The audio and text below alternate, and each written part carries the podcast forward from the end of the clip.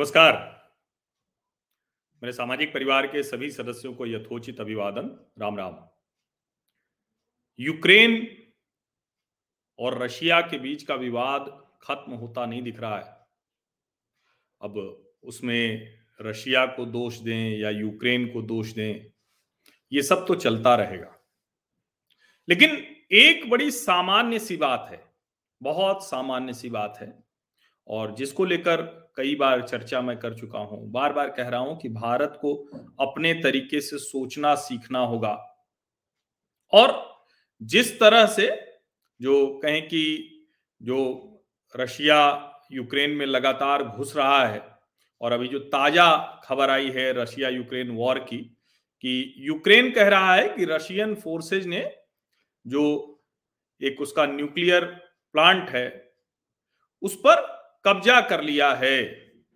ये आया है अभी, नया आया है और वो, हालाँकि यूक्रेन भी जो प्रोपागैंडा वॉर है, उसमें कहीं पीछे नहीं है। और चूँकि वेस्टर्न कंट्रीज़ उसके साथ हैं, अमेरिका और यूरोपीय देश तो इसलिए वो उसी तरह से व्यवहार कर रहा है। कई बार तो ऐसा भी लगता है कि यूक्रेन लगातार जो एक प्रोपागेंडा वॉर है, उसमें ज़्यादा लग गया है, अपने देश को बचाने की कोशिश नहीं कर रहा है।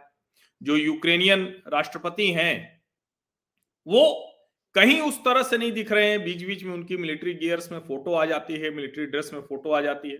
तो हो सकता है उनको ये ठीक लग रहा हो, अपने देश के नागरिकों को उन्होंने सड़कों पर उतार दिया है। रूसी सेना कई जगह दिख रहा है कि टैंक के सामने उनके जो काफिले हैं, रूसी सेनाओं के, उसके सामने यूक्रेनियन आज आ रहे हैं, क्योंकि सेना उन पर गोली उस तरह से नहीं बरसा रही, ऐसे कई वीडियो आए हैं। इसका मतलब क्या हुआ?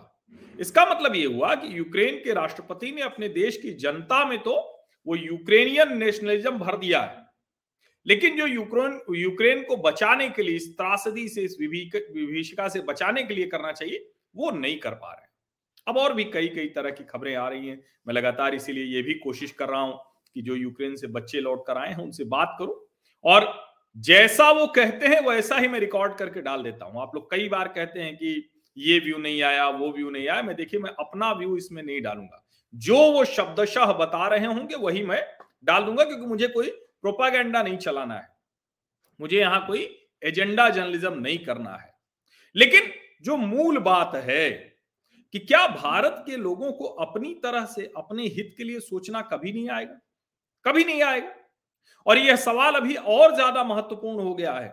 जब रशिया यूक्रेन के बीच ये जो विवाद है, जिसमें रशिया और अमेरिका विवाद आप कह सकते हैं, उसमें यूक्रेन तो बलि का बकरा बन गया।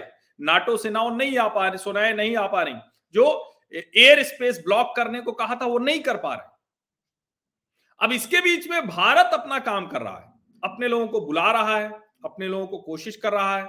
जो वॉर एरिया है, वहाँ तो बहुत मुश्किल होता है, किसी देश की सेना नहीं जा सकती, किसी देश के जो डिप्लोमेट्स हैं वो नहीं जा सकते हैं।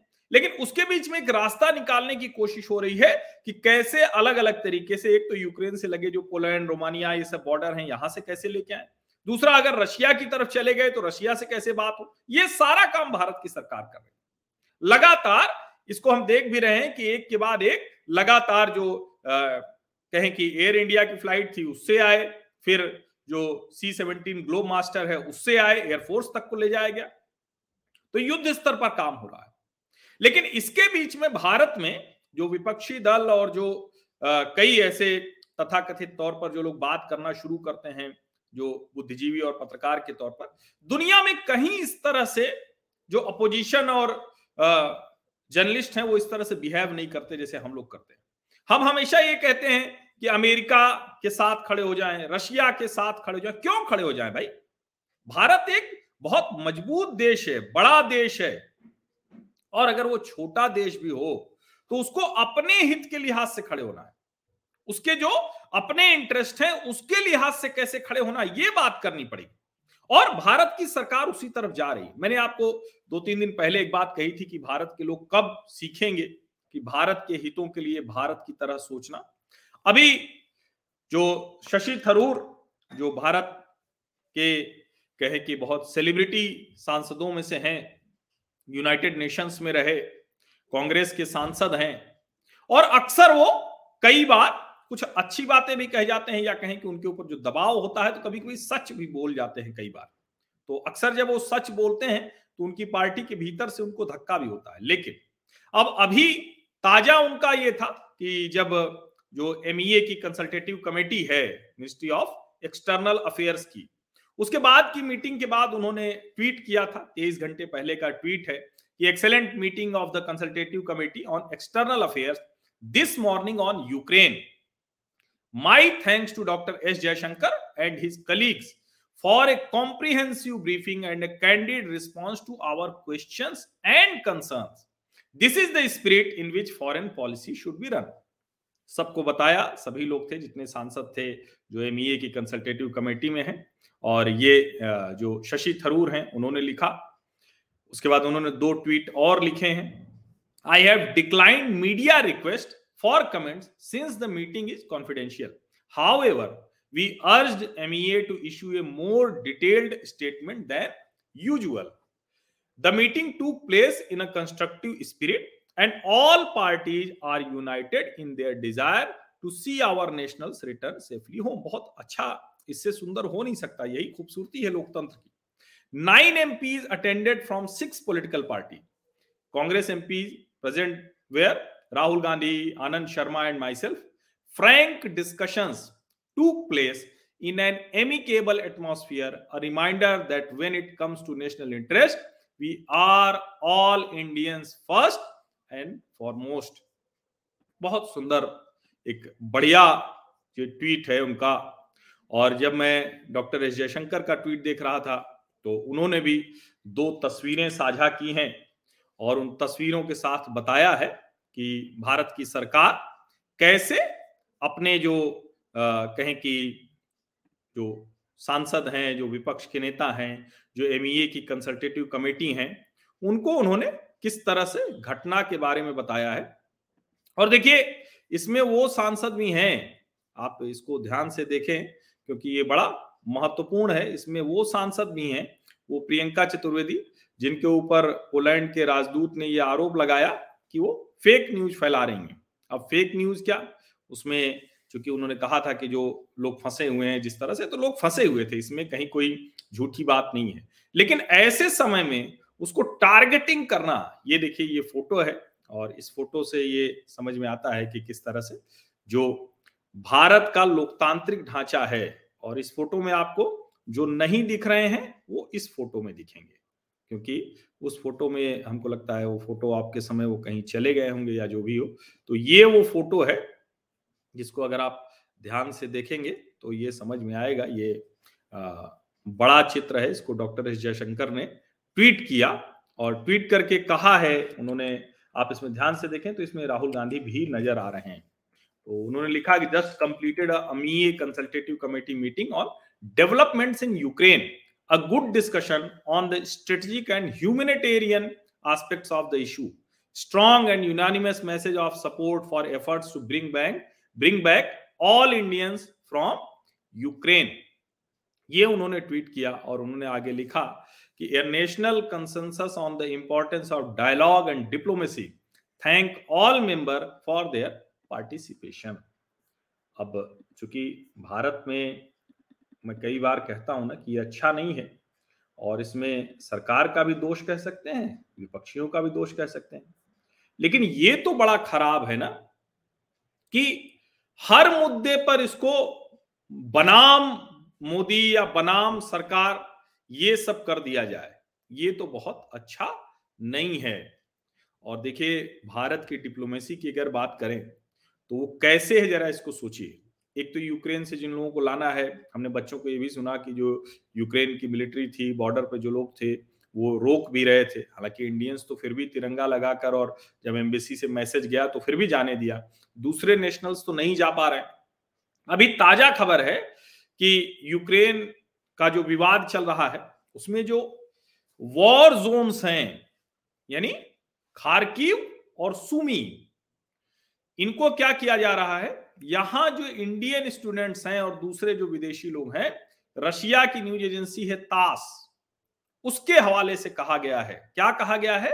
130 Russian buses are ready to evacuate Indian students and other foreigners from Ukraine Kharkiv and Sumy to Russia Belgorod region Russian national defence control centre head colonel general Mikhail Mijinstev इन्होंने ये कहा है। अब ये जब हम देखते हैं ना तो थोड़ा समझना चाहिए कि भारत की सरकार किस तरह से काम कर रही है। और ये मुश्किल भी है, ये चुनौती भरा है कि ऐसे में आपको किस तरह से आप कहें कि सभी को संतुलित रखते हुए अपना काम कैसे करें, किस तरह से करें तो ये समझना पड़ेगा। भारत की सरकार ने ये काम कर लिया है। अब लेकिन जो मूल बात कि जो मैं कह रहा हूँ कि भारत अपनी तरह से सोचे ये मैं लगातार कह रहा हूँ, कई बार कह चुका हूँ ये जो मीटिंग हुई थी, उसमें से जो खबरें निकल कर आई हैं तो एक तो ये कि शशि थरूर का भी ट्वीट साफ़ बता रहा है, डॉक्टर एस जयशंकर का ट्वीट साफ़ बता रहा है कि अपोजिशन और गवर्नमेंट ये दोनों सेम पेज पे हैं। अब ठीक है कि राहुल जी वहाँ भी मोबाइल पर कुछ देखते नज़र आए। मुझे लगता है कि कम से कम ऐसी गंभीर बैठकों में तो उतनी देर के लिए तो मोबाइल बिल्कुल रख देना चाहिए। सारे सवाल जवाब हुए। जो खबरें आई कि राहुल जी ने कहा कि चाइना और पाकिस्तान की वॉर के लिए रहना चाहिए तैयार। तो डॉक्टर एस जयशंकर ने सारे जवाब दिए हैं और मैं बार बार कहता हूँ, डॉक्टर एस जयशंकर को सुनिए लगातार। अगर आप डिप्लोमेसी को, भारत के पक्ष को, बदलती दुनिया को समझना चाहते हैं तो उनको सुनिए। तो इसीलिए जब ये मैं कह रहा हूँ तो उसको मैं बता रहा हूँ कि आखिर क्या हो रहा है। अब देखिए, जब ये सारी चर्चा हो रही थी तो डॉक्टर एस जयशंकर ने कहा, India is India, Ukraine is Ukraine and India is not Ukraine. अब ये बड़ी छोटी सी बात है, लेकिन इस छोटी सी बात को समझना इतना मुश्किल क्यों? विपक्षी नेताओं और देश के कुछ पत्रकारों के लिए हो रहा है, ये सोचना चाहिए। एक बात और डॉक्टर एस जयशंकर ने कही, वो बता के मैं अपनी बात खत्म करूँगा। सवाल जवाब हो रहा था कि आप वोटिंग में नहीं जा रहे हैं? चाइना क्या कर सकता है? क्या है?